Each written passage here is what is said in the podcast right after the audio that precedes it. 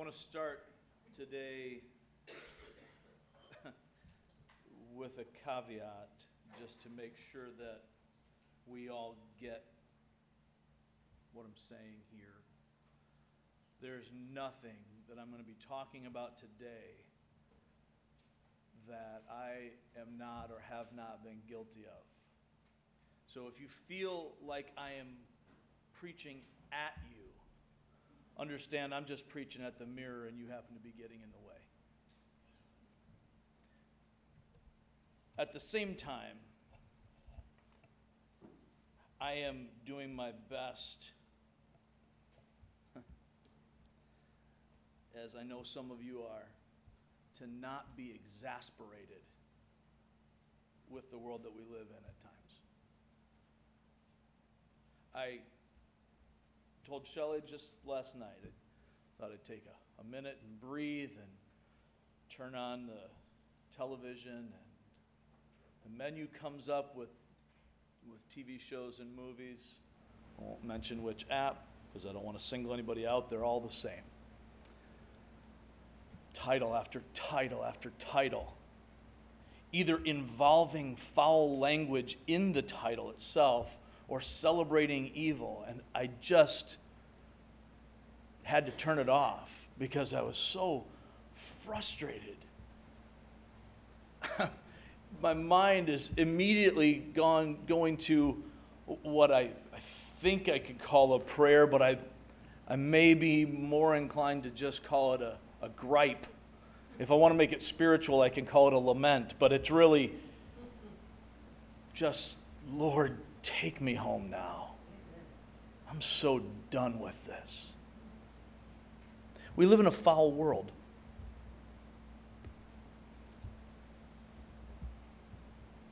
And I get fed up with it. Anybody else get fed up with it?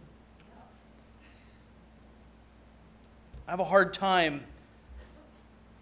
I have a hard time sometimes thinking about the fact. I, just had a friend in California post this on Facebook.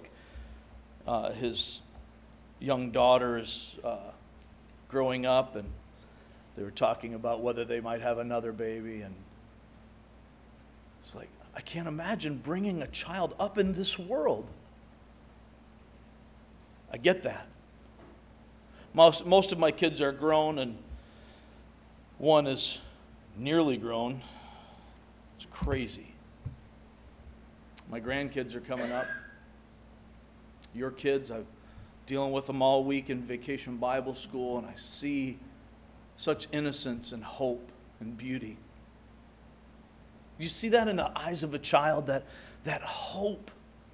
You know, just I'm reminded that every time God, in His grace, allows someone to conceive a child, whether planned or unplanned, the conception of that child, the crafting of that baby by the hand of God, is a sign that He is not done yet. And there's work for us to do. But man, it can get frustrating, amen? And yet, as I read this passage and its very specific admonitions, exhortations, and warnings, Paul's not talking to the world. He's not talking to all of the foulness in Hollywood or my godless employer or my heathen family members. He's talking to the church. He's talking to us. He's talking to me. Paul is not concerning himself here with all the stuff going on out there with the thems, what they're doing. And if God could just deal with them, it would be so much better. He's not dealing with the cultural issues of a society that was once wholesome and no longer is wholesome. I'm not entirely sure that that's our experience either, if we're honest. He's talking to those who claim to belong to God. Our core reality for today, as we look at Ephesians chapter 5, verses 3 through 7, is simply this a child of God cannot embrace a life of impurity. A child of God cannot embrace a life of impurity. I, I played with that for quite a while, trying to figure out a clever way to say something positive so that I don't have to, to express this from the negative position, and yet I think to do so misses what Paul is saying here. He is saying very specifically, stating it in the negative, that a child of God cannot embrace a life of impurity. I cannot reflect God's character while embracing that which distorts God's character. Whether I'm a child of God or a child of wrath is reflected in the walk I embrace. In chapter 2 of the book of Ephesians, Paul says that all of us were, before we were in Christ, all of us in the church were among the pagans, among the heathens, following the way of this world, under the control of the prince of this world. Everybody, no one is clean. He said that by nature, each one of us, even that nice old lady that lives next door, even that sweet, seemingly innocent child who hasn't figured out how to sin as completely and as well as you and I have, all of us, by nature, children of wrath, until he reaches in and pulls us out of that and allows us and causes us to see the reality that is Jesus Christ, the grace of God in flesh, taking on my sin and yours to pay the full penalty to bring us from death to life. And those whose eyes have been opened see and receive that truth by faith. But until such time, every single one of us are children of wrath. Once we receive Him, then God has adopted us as His children, and we have the same, exactly the same standing before God as Jesus Christ Himself. That ought to blow your mind. If it doesn't blow your mind, then you have not thought it through. When God looks at you, if you are in Christ, all he sees is Christ. And yet, in this foul world, we are called to walk worthy of the calling that we have received. How in the world are we going to do that? If I belong to God because I have received Christ, if I'm on his team, if I'm in his family, then my life, my lifestyle, the choices that I make, the things I do in and with my body, the things that come out of my mouth, the things that I let stick around in my mind, they belong to God. How in the world am I supposed to live clean while I'm swimming in a cesspool? Well, if we're going to learn how to walk rightly in the midst of the foulness, we need to back up. Before we can understand what Paul is saying in this passage, we need to understand what Paul is saying in this letter. And before we can understand what Paul is saying in this letter, we need to understand how this fits in the big picture of what God is doing. So we, we need to start by understanding context. Before we get into the text itself, we need to understand the context. First, let's start with the story of humanity. God has kind of drawn together for us, it, maybe in your mind it will help you to picture it like funnels, right? There's this, this big picture, and God kind of funnels it down for us. And there are, are four major themes or, or, or uh, acts, if you will, in the story of humanity, in this cosmic drama that is being played out. Those four things, if you want to jot them down, are creation, fall, redemption, and you can refer to it either as consummation or restoration, depending on how you want to look at that. Some theologians call it different things. But the consummation and restoration is the final stage. First, we begin in the beginning when God created the heavens and the earth, and He created all things in perfection, and He created humanity specifically, unique from the rest of creation, to bear His image. Understand that unlike what the Eastern religions and other pantheistic religions teach, God is not in everything. You don't look around and, and see God in the chair and in you know creation. God is outside of creation. He stands apart. He is holy. And creation proceeds from god and borrows all of the glory that you see from him. It derives its glory from the one who is glory. When you see the beauty of a sunset that is a reflected derivative glory. To give you a glimpse of part of who God is. And we see his beauty in the creation, we see his majesty, we see the masterful complexity of vast galaxies and solar systems.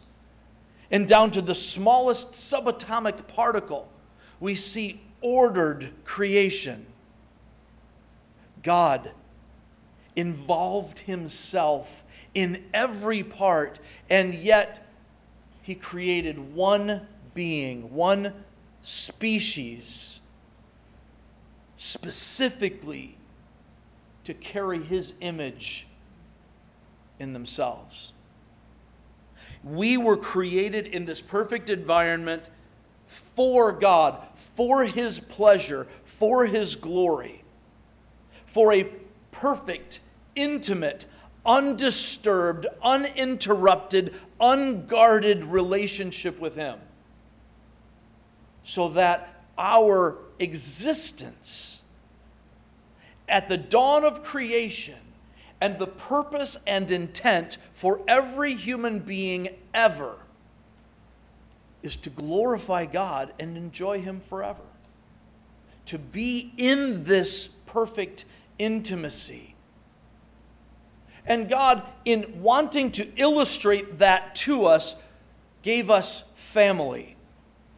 And God Himself designed and created marriage, sexuality, and family for the express purpose of carrying out this glorifying in the propagation of the race in the dominance, the dominion over the earth, that we might serve as its caretakers, and in the beauty of the relationships in marriage and parenting that reflect who he is and illustrate his relationship to his people. The problem here is that after this perfection was created, we bought the lie that it wasn't good enough.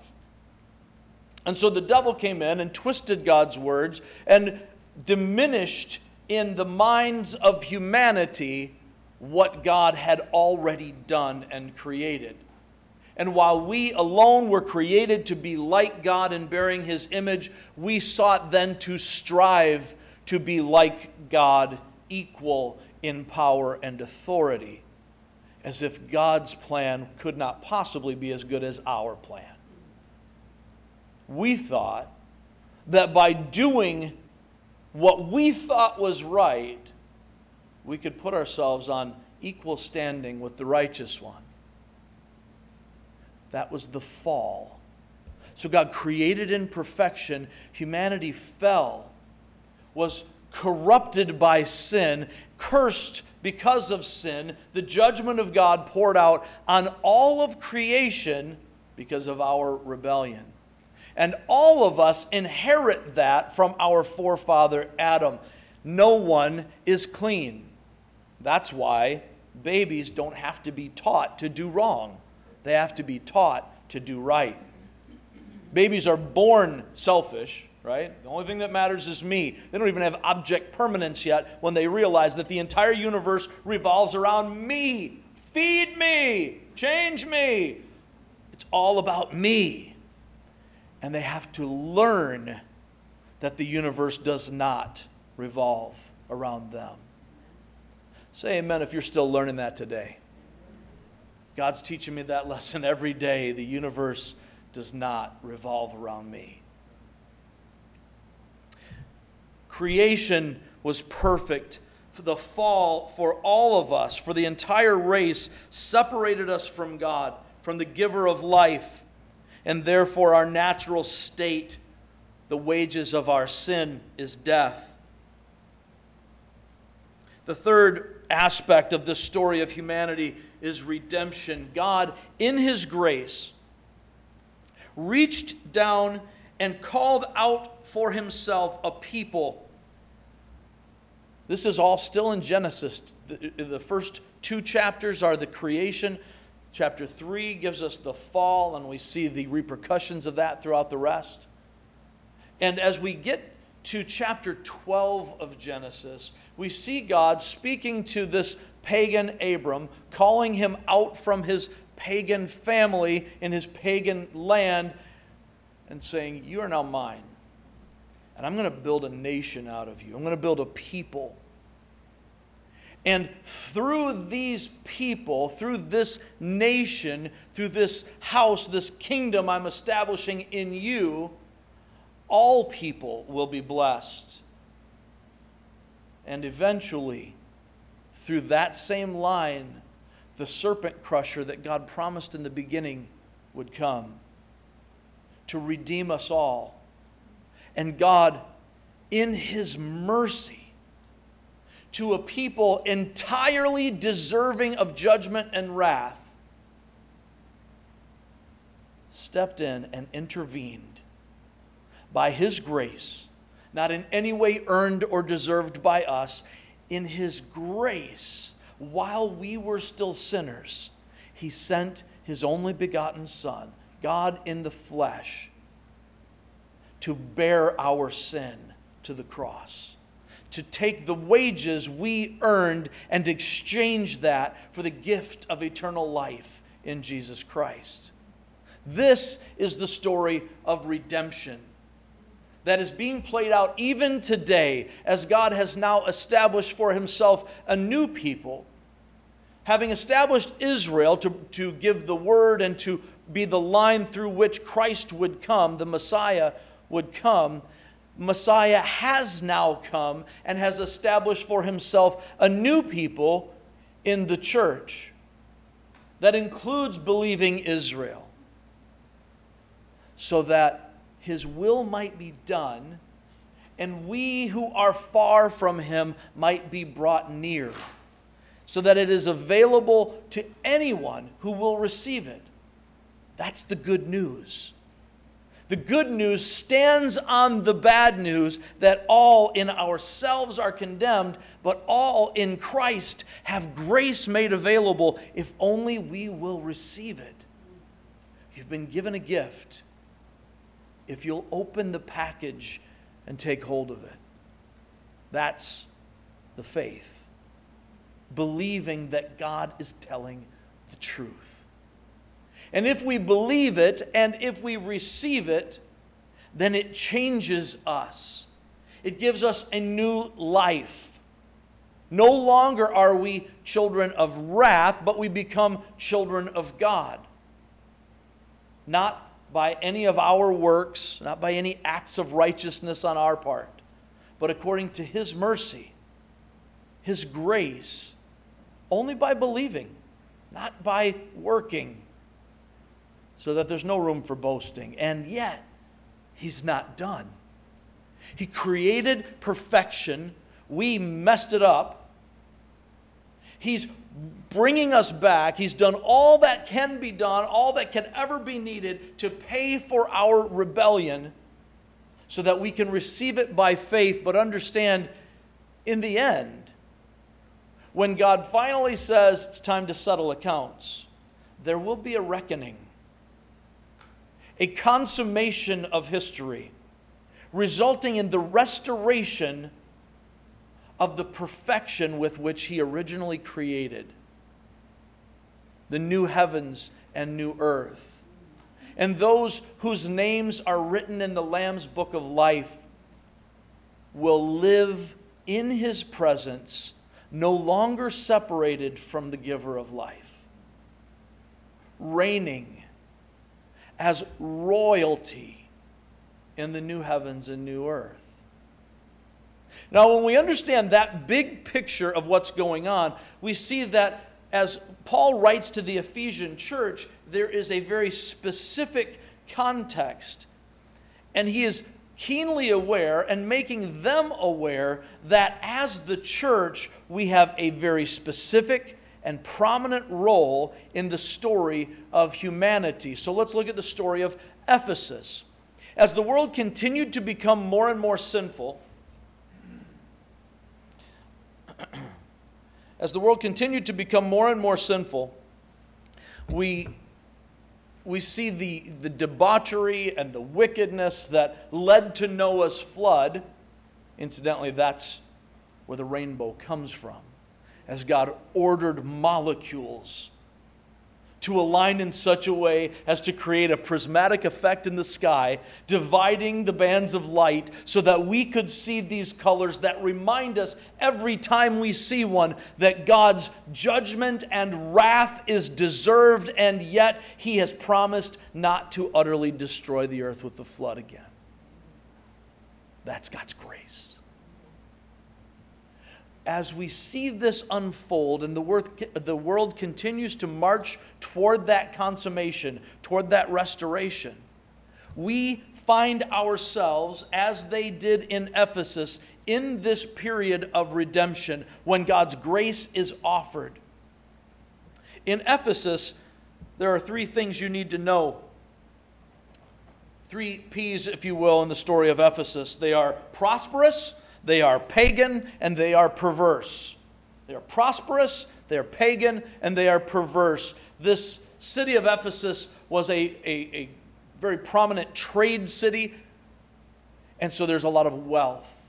And one of the great ancient wonders is there in the temple of Artemis or Diana. And as we see this temple, this great architectural wonder, which also is the center of worship. They're not worshiping the living God, but a false God, and specifically in promiscuity. Part, part of the worship is the debauchery of temple prostitution.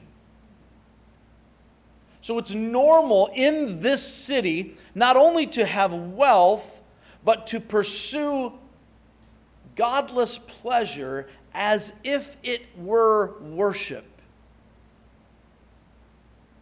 They are prosperous, they are pagan, and they are perverse. So, as Paul is writing to the church in Ephesus and the surrounding area, understand that he's not writing to them in some nice Christianized culture. This isn't, you know, the, the the, the picture of the Holy Roman Empire, which, by the way, wasn't that Christian either. This is, this is a very dark place spiritually. And the church stands in the midst of this as he writes this letter. Yet, unlike my ramblings at the beginning of this sermon, Paul doesn't sound like he's despairing at all. He has very important things to say and very pointed things to say.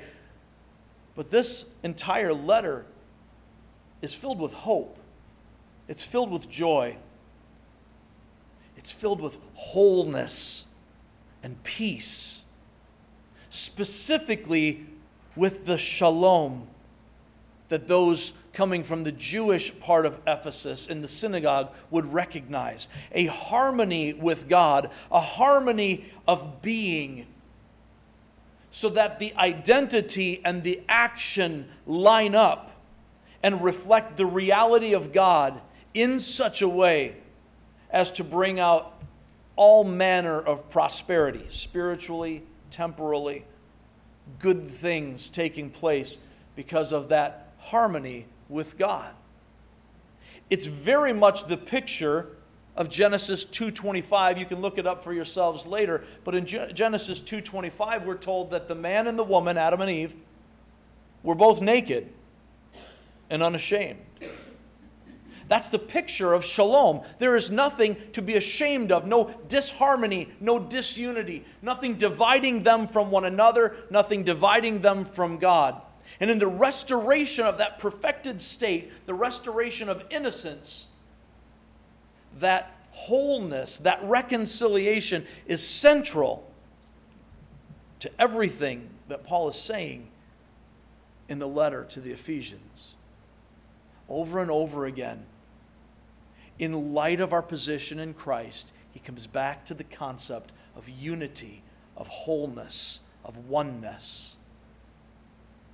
Bear those things in mind as we look at this chapter. So, in the story of humanity, creation, fall, redemption, and consummation or restoration, we see that the story of Ephesus lands after the fall in this process of redemption and their prosperity, paganism, and perversity leads us directly into the story of us. It's not hard for us to recognize that we're not a whole lot different than Ephesus.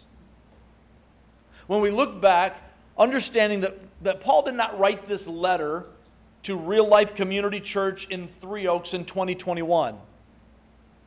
He wrote it to these people in the Middle East with this Mediterranean culture in what we would recognize as Turkey now, in the first century.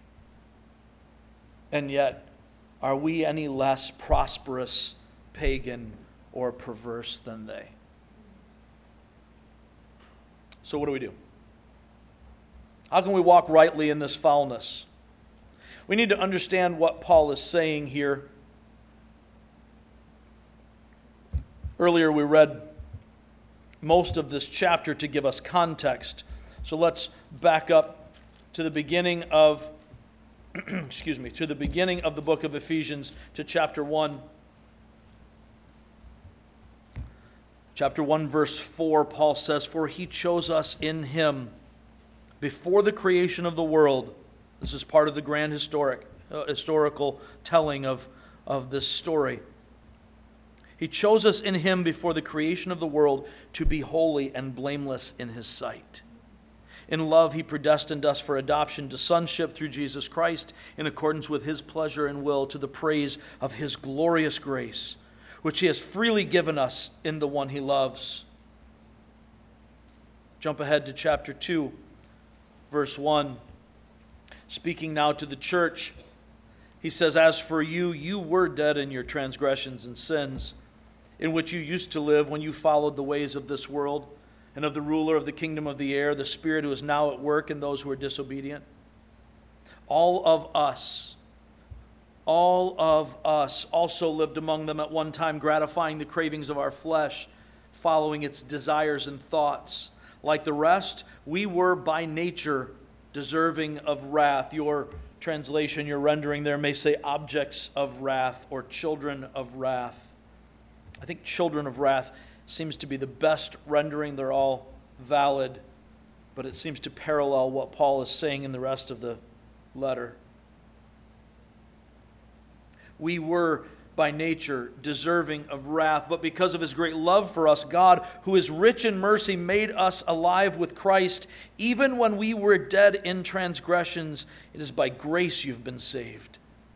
And God raised us up with Christ and seated us with him in the heavenly realms in Christ Jesus, in order that in the coming ages he might show the incomparable riches of his grace, expressed in his kindness to us in Christ Jesus. For it is by grace you have been saved through faith. And this not from yourselves, it is the gift of God, not by works, so that no one can boast. For we are God's handiwork created in Christ Jesus to do good works, which God prepared in advance for us to do. Jump ahead to chapter 4, verse 1. As a prisoner for the Lord, then I urge you to live a life worthy of the calling you have received. Jump to verse 17. So I tell you this, and insist on it in the Lord, that you must no longer live as the Gentiles do. He's using the term with a, a something of an irony here, as he's referring to the heathens, the pagans, the unbelievers, having just said there's no difference between Jew and Gentile. You must no longer live as the Gentiles do in the futility of their thinking. They are darkened in their understanding and separated from the life of God because of the ignorance that is in them due to the hardening of their hearts. Having lost all sensitivity, they have given themselves over to sensuality so as to indulge in every kind of impurity, and they are full of greed. I think this is an unfortunate rendering. I think the, the better take looking at uh, other texts and other translations is that they were, are greedy for more, continually hungry, wanting to indulge their sensuality more and more. He'll speak specifically of greed later. That, however, is not the way of life you learned when you heard about Christ and were taught in Him accordance with the truth that is in Jesus you were taught with regard to your former way of life to put off your old self. That's who you used to be. Dump that, which is being corrupted by its deceitful desires, to be made new in the attitude of your minds, and to put on the new self, new mind, new self in Christ created to be like God in true righteousness and holiness. Therefore, each of you must put off falsehood and speak truthfully to your neighbor, for we are all members of one body. In your anger, do not sin. Do not let the sun go down while you're still angry, and do not give the devil a foothold. Anyone who has been stealing must steal no longer, but must work, doing something useful with their own hands, that they may have something to share with those in need. Don't let any unwholesome talk come out of your mouths, but only what is helpful for building up others according to their needs, that it may benefit those who listen, and do not grieve the Holy Spirit of God, with whom you were sealed for the day of redemption. And then we come to today's text. As I've mentioned to you in previous weeks, I think the, uh, the chapter ought to break there. This should be a new paragraph and a new chapter, but nobody asked me. So, Verse 31 Get rid of all bitterness, rage, and anger, brawling and slander, along with every form of malice. Be kind and compassionate to one another, forgiving each other, just as in Christ God forgave you. Follow God's example, therefore, as dearly loved children, and walk in the way of love, just as Christ loved us and gave himself up for us as a fragrant offering and sacrifice to God. This is the foundation, the platform the springboard from which Paul launches into the details that are about to come. Everything that he's saying here, is, he is saying to those who are in Christ. It's a key theme of the book of Ephesians. All of us have fallen in Adam, but in Christ we are made new. We are no longer dead in our sins, but reborn, made alive by his mercy, by his grace contrary to what we deserve. That's the nature of grace and mercy. And the only thing that connects us with Christ is our accepting by faith, our trusting that God is doing and has done what he says. That Jesus Christ is exactly who he claimed to be God in the flesh, here to seek and to save the lost not by giving us some fine pattern to follow by our great willpower, but as an atoning sacrifice, a substitute for us. My wretchedness replaced with his righteousness. This is the cosmic trade that makes life possible for us. Now, because of that trade, we who are in him, who have been chosen and adopted, who have been destined, our future secured in that He will finish what He started in us. So that we will ultimately, cannot fail, will ultimately be made exactly like Christ in the final analysis. Right now, we have been declared righteous in Christ. When God looks on us, He sees Jesus. But in the end, when he finishes this restoration and consummation, we will be made in practice, in practical experience, just like Christ in that righteousness. But we ain't there yet. Which is why he goes into what he says next.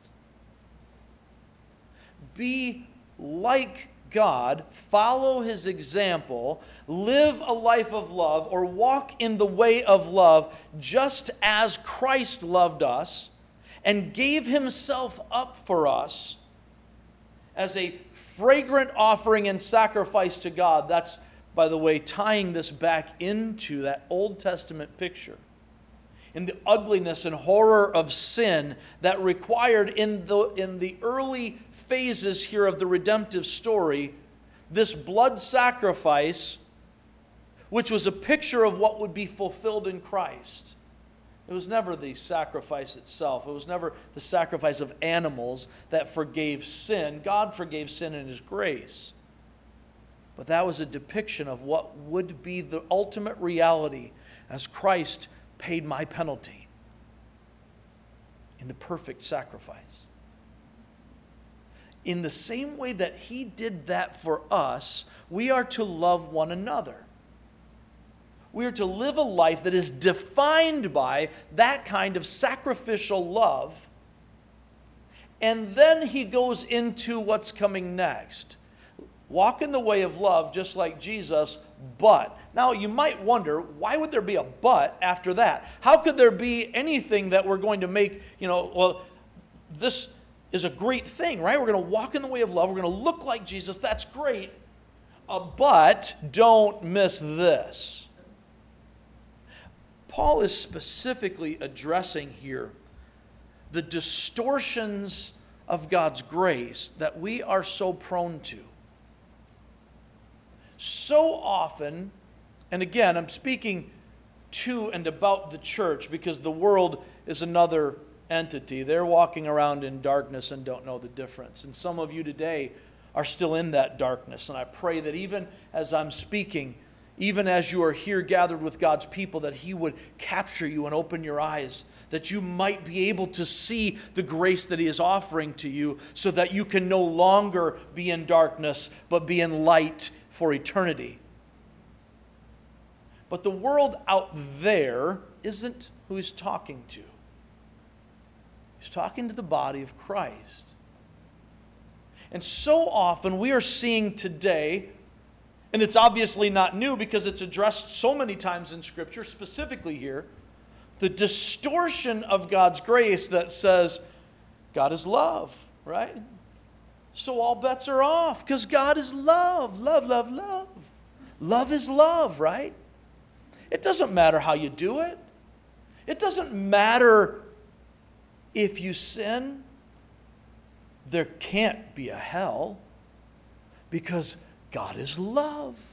And a loving God would never do that. The only way that we can come to that conclusion is to isolate ourselves from the rest of the redemptive story that God has put in place. There is a reason that it is crucial when we study the scriptures not to take a verse or a chapter or even a book. We have to look at the whole story of what God is telling us. He is revealing himself in all of scripture. So if you have heard from someone in recent years or recent days to unhitch from the Old Testament, I want to encourage you to repent of that falsehood. Do not be deceived. Apart from the Old Testament, there can be no New Testament. We must understand the foundation before we build the house. And so Paul is saying here as you walk in the way of love, that's not tainted love. I should have named this sermon that, right? Because those of you of a certain age recognize it. Tainted love is not something to be celebrated. The reality of this is that God has called us to holiness. And far too often, we who claim the name of Christ, who wear the jersey, don't live as if we're on the team. We have forgotten in this wash of the idea of unconditional love, which I think is just a very unhelpful term. We forget that God has standards, that sin will always, must always be judged by a holy God for him to be a holy God. Let that sink in for just a moment because you've been told this so often that I'm not sure that it registers with all of us. So I'm going to say it again. Sin is always and must always be judged by a holy God in order for him to be a holy God. For God to be just, justice must be served, and evil must be punished. We recognize this in daily living. No judge who lets off a murderer is considered a good judge. The same is true for sin, for crimes against the holy God. So everyone's sin will be punished. The hope, the good news, the gospel message is that for those who are in Christ, that sin has already been judged and punished in Him. All of God's wrath against my sin has already fallen on Christ at the cross. There is no punishment left for those who are in Christ, only discipline to guide His children into holiness. His wrath is reserved for those who remain outside that sacrifice. All right, let me get refocused here.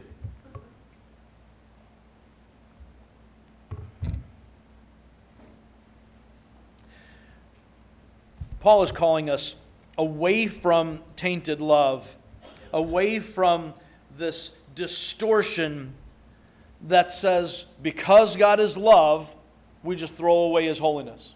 Because God is love, justice doesn't matter. There can't be any judgment. A loving God wouldn't do such a thing, and we distort his character, his image, by trusting our own understanding rather than trusting God completely. Let's talk about the three things that we see here. First, we see that impurity distorts and destroys the way of love. Impurity distorts and destroys the way of love. Verse 3 But among you, this is, remember, this is in light of, this is jumping off the springboard of walking in the way of love. He says, Among you there must not be even a hint of sexual immorality. It must not even be named among you, or of any kind of impurity, or of greed because these are improper for God's people, for God's holy people. Understand, God is holy, He is other, and therefore His people are to be holy as He is holy. We'll get to that a little bit later. Notice this impurity. What is it? What is impurity? Now, we have an image in our minds, perhaps if you're looking at drinking water right? If you have a, we have a, a, filtered pitcher that we use to be able to put purified water into the coffee pot, right? If I were to go and dip water out of my cattle's drinking trough out there and dump that into the coffee pot, it ain't to be good, right? We're to have to change that filter real quick. Why? Because there's a lot of impurity. Cows tend to slobber too, so there's, there's all that. I don't recommend drinking from it because it's impure. The same reason that you wouldn't go out to the, to the processing fields out here where the, the sewage goes and dip something out of there to drink. It's not pure. There are contaminants. We don't need to get into it. It's disgusting. Impurity is disgusting. What is it?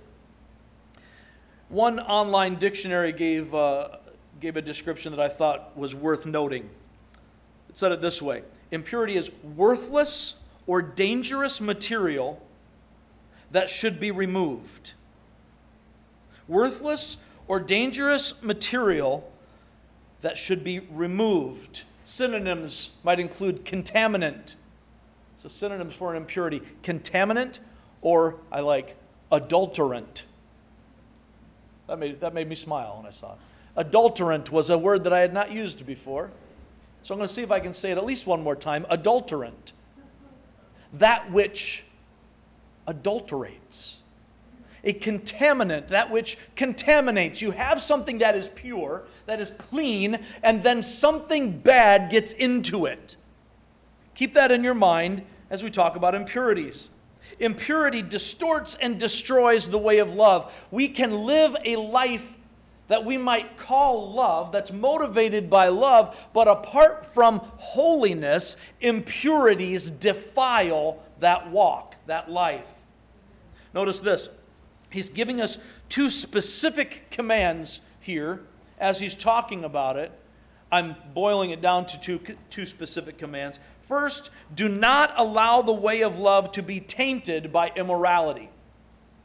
Do not allow the way of love to be tainted by immorality. When we allow this idea of love, love, love, love, love to lead us in a place, into a place where sexual immorality takes place, where we are not guarding our hearts against the adulterer or the adulteress, when we are not keeping pure thoughts, if we allow all of the what, what we might refer to as social norms, and I think that's a uh, not really our point, but I'm hoping that that phrase will help you understand it. When we take down the walls around the fortress of our hearts and we allow any type of thing to come in, we are defiling, we are tainting the way of love with these impurities. God has given us marriage, sexuality, and family specifically for His purposes, to bring Him glory and to help us understand His relationship to His people. When we allow impurity to taint that, we are distorting the image of who God is. We are undermining the picture of His holiness. Do not allow the way of love to be tainted by immorality among you, there must not be even a hint of sexual immorality or of any kind of impurity, anything that might taint the way of love. And then he goes on to say, Do not allow the way of love to be corrupted by greed. Do not allow the way of love to be corrupted by greed. Not only should there not be even a hint of sexual immorality or of any kind of impurity, there shouldn't be even a hint of greed among you, because these are improper for God's holy people. Greed corrupts, self serving passions corrupt the way of love. When the way of love becomes me taking advantage of you, we promote a loving mentality, and yet my selfishness creeps in and preys upon your love and this has happened so many times throughout history that it's almost axiomatic, it's almost proverbial. You look at what happened in, in Acts chapter 2 and chapter 4, and the love of Christ in the believers, the followers of Christ, led them to lay down all sense of possession. Now, it doesn't mean they didn't have possessions, it says that they didn't really care that it was mine or yours. I want to take care of your needs, right? So they took what they had and shared with others. In some cases, they even went beyond what was expected and sold their own stuff houses, property, whatever it is. They sold it and then gave the money to the church so that the church could take care of the needs of others. This was a, a fantastic thing and yet, we've seen throughout the millennia that have followed that many charlatans prey on that. And we come in and say, hey, if you'll just send your seed money to my ministry, God will bless you. This is corrupting the way of love. Let's, let's all bring everything to the storehouse and I'll tell you how to handle it. Bring all of your goods here in this distortion of the way of love, and I'll take all of yours and I'll redistribute it because my holiness and righteousness is better. My wisdom is better. Cults have been doing this for as long as there has been religion. That's not the way of love. That's greed corrupting it. God calls us to a life that reflects Him, that reflects the reality of His character as demonstrated by Jesus Himself. And when we allow impurity, immorality, greed to taint and corrupt that, that loving lifestyle, then we no longer are reflecting Him. We need to be very cautious about that. Impurity distorts and destroys the way of love. Next, notice this what comes out ref- reflects and affects what is inside. What comes out reflects and affects what is inside. Jesus pointed out that it's not what goes into a person, it's not what you eat that defiles you, spiritually speaking, but what comes out of a person. He clarified this by saying, uh, and James echoes this in, in James 3, that this, this well of our heart is the water source for the faucet of our face. Okay, maybe that's a crass way of saying it. What he's saying is the mouth speaks the overflow of the heart. What's in me comes out of me in the way I talk, in the way I communicate. But not only is it what comes out of my mouth, but the things that come out of my mouth also go into my ears. I bring myself down when I allow foulness to come out of me. It reflects what's inside, but it also affects what's inside. Now, just to clarify, let's talk about the difference between obscenity, profanity, and vulgarity. We don't really discuss these things very often, so y'all don't know how to cuss, right? I'm to try to I'm to try to coach you up a little bit, try to help you. All right? So obscenity at its root has this meaning of all that is vile and offensive. It's kind of a comprehensive term. It tends to most often mean, or most specifically in its connotation, have to do with, uh, with sexually immoral things and scatological things, bodily function type things, right? So that's the, the general idea of obscenity is that which is offensive and vile. Profanity is more specific and is often included when we talk about obscenity. By the way, obscenity has a very specific legal definition uh, according to the Supreme Court. But as we're talking about profanity, it's not necessarily included in that. Obscenity is not governed by the First Amendment. You do not have the free speech to be able to be publicly obscene. That has been severely tested in recent decades. But you do have, according to the First Amendment, believe it or not, the right to be profane. Now, profanity has to do with that which is religiously offensive, to make common or base that which is sacred.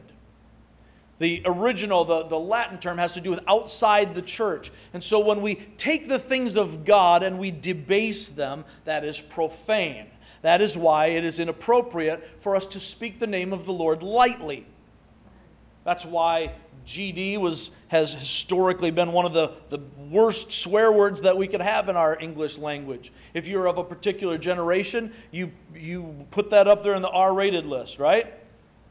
But if you're of a younger generation, you're probably a lot more used to hearing it because our standards in society change, they shift. Say amen if you know that God's standards don't shift. Now, what words constitute these things can vary from society to society and from age to age. But the concept that Paul is saying here, that we need to make sure that what comes out of our mouth fits who we are in Christ, always applies. So, obscenity is a broad, offensive, vile sense. Profanity is specifically that which denigrates or debases the sacred. So words like damn and hell are considered to be profane when we take lightly the judgment of God. God, God alone can damn or can condemn. So when we just toss that around, we are profaning, debasing a sacred concept. When we toss the word hell around as if hell's not a really important concept, a very sacred thing for us to consider, then we are again denigrating, making light of God's judgment. Specifically in the Ten Commandments and, and elsewhere, when we talk about taking the Lord's name in vain, it has to do with taking lightly an oath that you swear before God. As God is my witness, I'm telling the truth. I swear to God, all these different things. When I just throw that around lightly, or I make a promise based on that swearing of God's name, like I put my hand on the Bible kind of thing, and I break that oath, that is a particularly profane thing.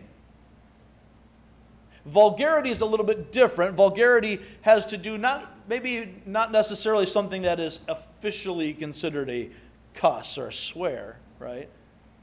But those things that are inappropriate, ill suited to the moment. Like stuff that might not be a big deal for you to say normally, but you just don't say that around grandma. Those kinds of things. You know. So, uh, uh, one of the, as I was sorting these things out, one of the uh, quick uh, quick fix way to judge it was obscenity will get you in trouble with the government, profanity will get you in trouble with God or with the church, and vulgarity will get you in trouble with your mom. So if you're not sure which it is, there you go. What comes out affects what is inside. We have a, a movement today that says it doesn't really matter if a Christian cusses a little. It's no big deal. That's, that's not a big deal. I want to submit to you read the Bible. Because he's saying it's a pretty big deal. It's right up there with all the sexual immorality and everything else. Don't let even a tiny part of this define who you are, because you are defined by Christ. You have been made holy and pure in Him. All the rest of this is defiling, it is impure, it does not reflect a life that has been changed. Verse 4 Nor should there be obscenity, foolish talk, or coarse joking, which are out of place, but rather thanksgiving. Notice these two things. First, do not allow your mouth to forget who you are. Do not allow your mouth to forget who you are. The things that come out of you reflect what's inside of you. And when your mouth talks like who you used to be, like a child of darkness, that should be very concerning to you. Now, don't misunderstand. Many of us are going to have things that slip out because we have vestiges of the old self there. Habits die hard, good or bad. So sometimes, if you have had those words, those thoughts in your heart and in your mind for however long, and you smash your hammer with a thumb, sometimes that barnyard word might come out. Right? That's not really what he's talking about. What he's talking about is when you're okay with that. I'm just, okay. It, it's whatever. It doesn't really matter. That which breaks the heart of God breaks the heart of God's child. So when I use things, use my mouth to say things that I ought not to say, not because it offends grandma, although that is an important thing as well, but because it denigrates the image of God. That needs to rip my heart. Oh, but it was just a little swear. Dude, how little is it when it makes God's image in you small and dirty. Do not allow your mouth to forget who you are. Second, do not allow your ears to poison your mind. Do not allow your ears to poison your mind. The entertainment choices that we make put these things in us, right? If my mouth speaks what is overflowing from the well of my heart, I need to be very careful that my ears are not tapping into the, to, into the water and putting poison into the well. If I'm taking in that which is vile, then I am loading up the well of my heart with that vileness. And the things that come out of my mouth just naturally flow from that. Of course, joking.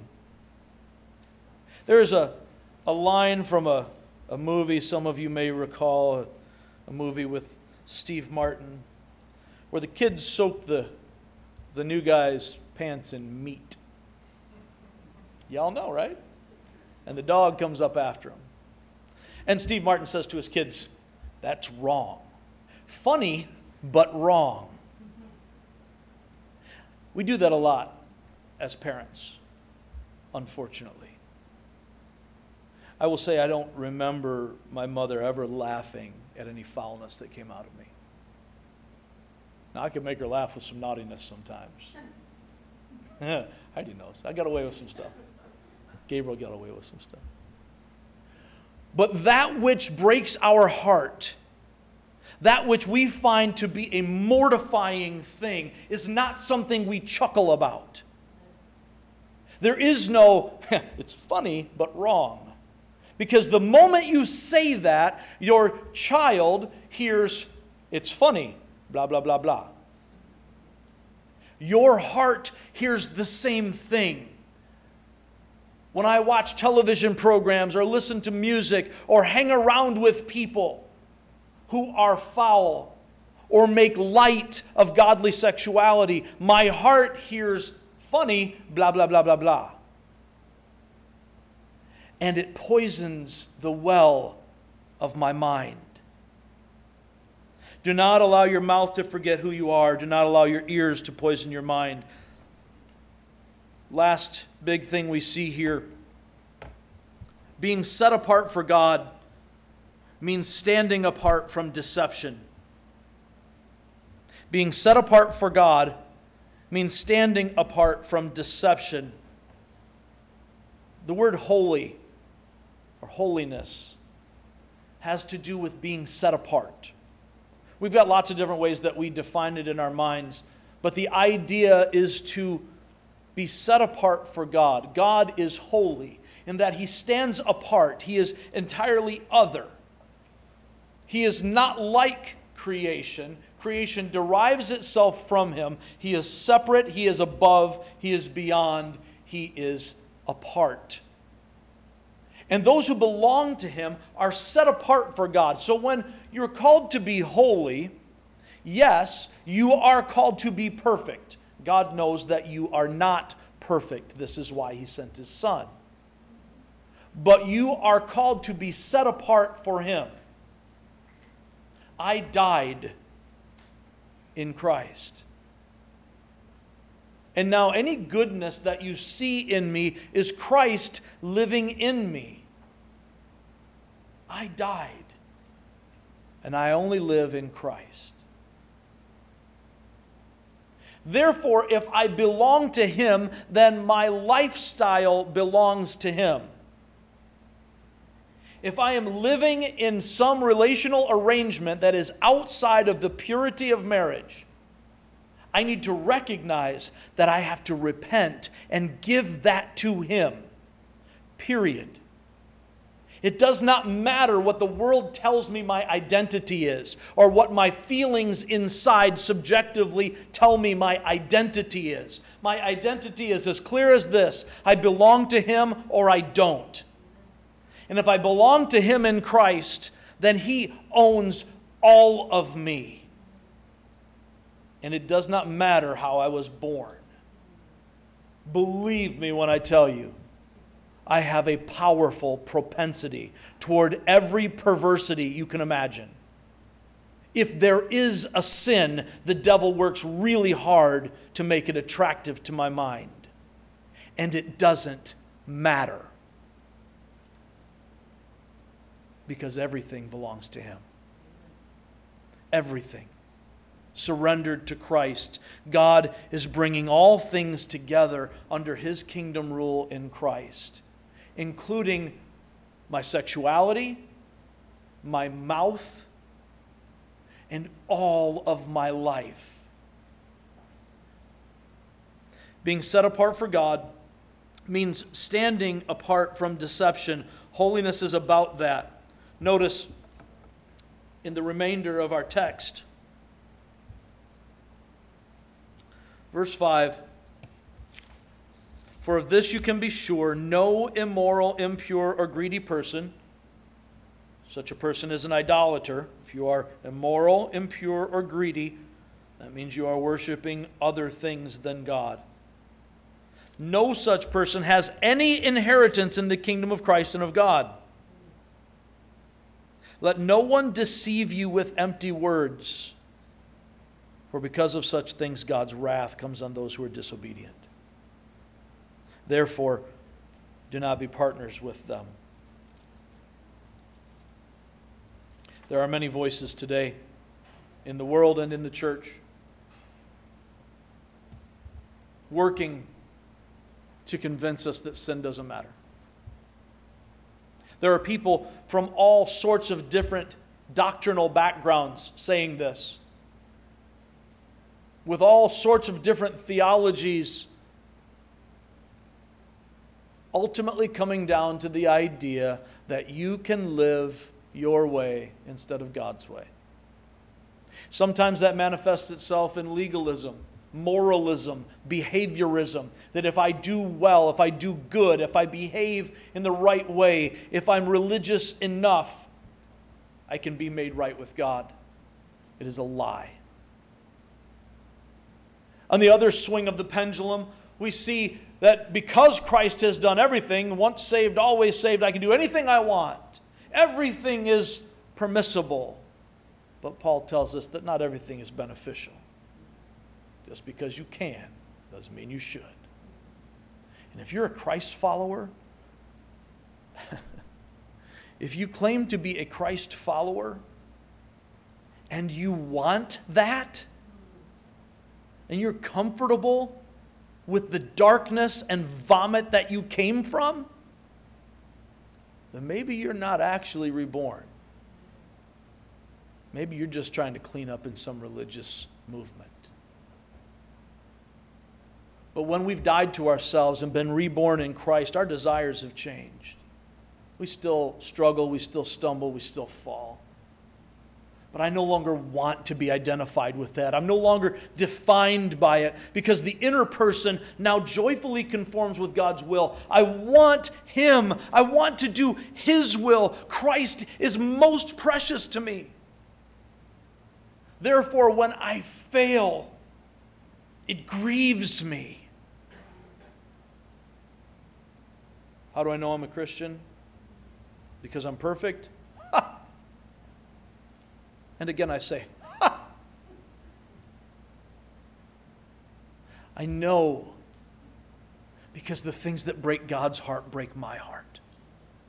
First and foremost, in the person in the mirror. If I am more grieved by the sin of others than I am by my own, then I might be a moralist and not a Christ follower. Two points. Do not allow yourself to believe the devil's lies. Do not allow yourself to believe the devil's lies.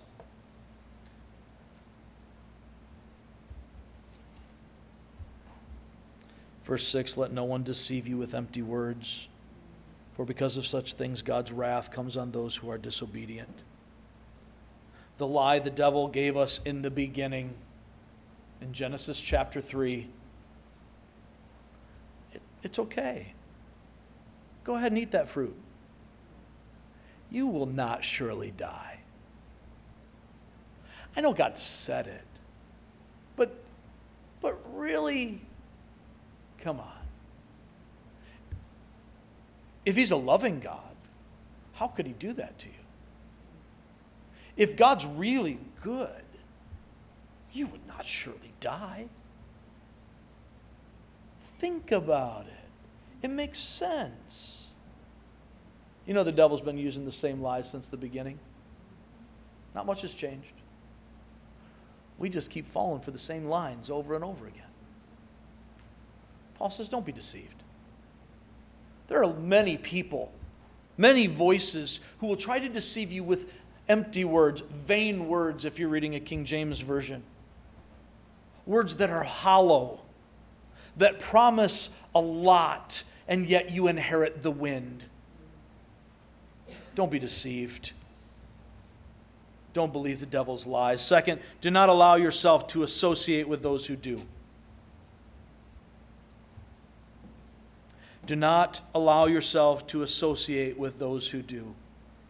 Let no one deceive you with empty words, for because of such things, God's wrath comes on those who are disobedient. This is all of us before Christ. Don't live like who you were before you were in Christ.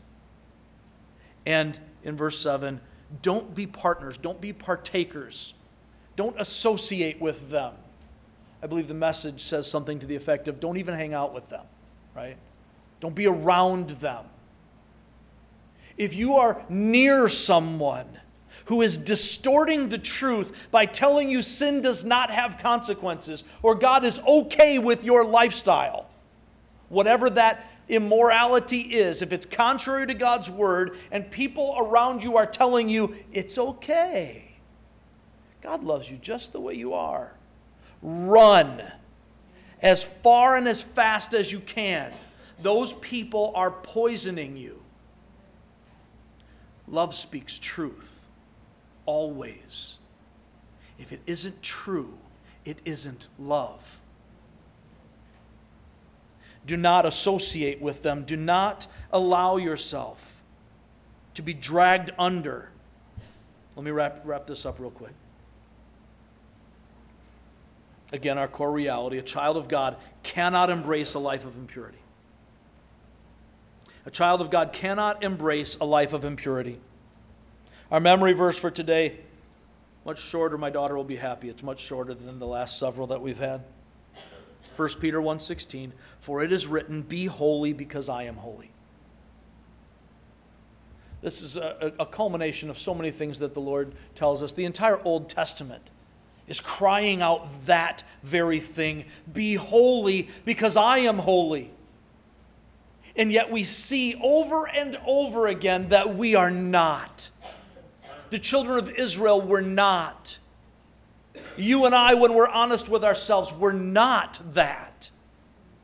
So in our flesh, we are dead and prone to destruction, children of wrath. The good news is that in Jesus Christ, we who are children of wrath can be made children of God by His grace.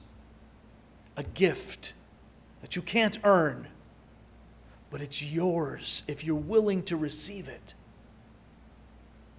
If you receive that gift, then everything inside of you will forever cry, Be holy, because I am holy. And you may find yourself having more guilt and more stress because now you realize what before you thought was just cool, whatever and you thought, I'm a pretty good person. And now the Holy Spirit knocking on your heart's door, convicting you to say, uh, no. What just came out of your mouth? What, what are you doing with your body? Why are you pretending to be married when you're not married?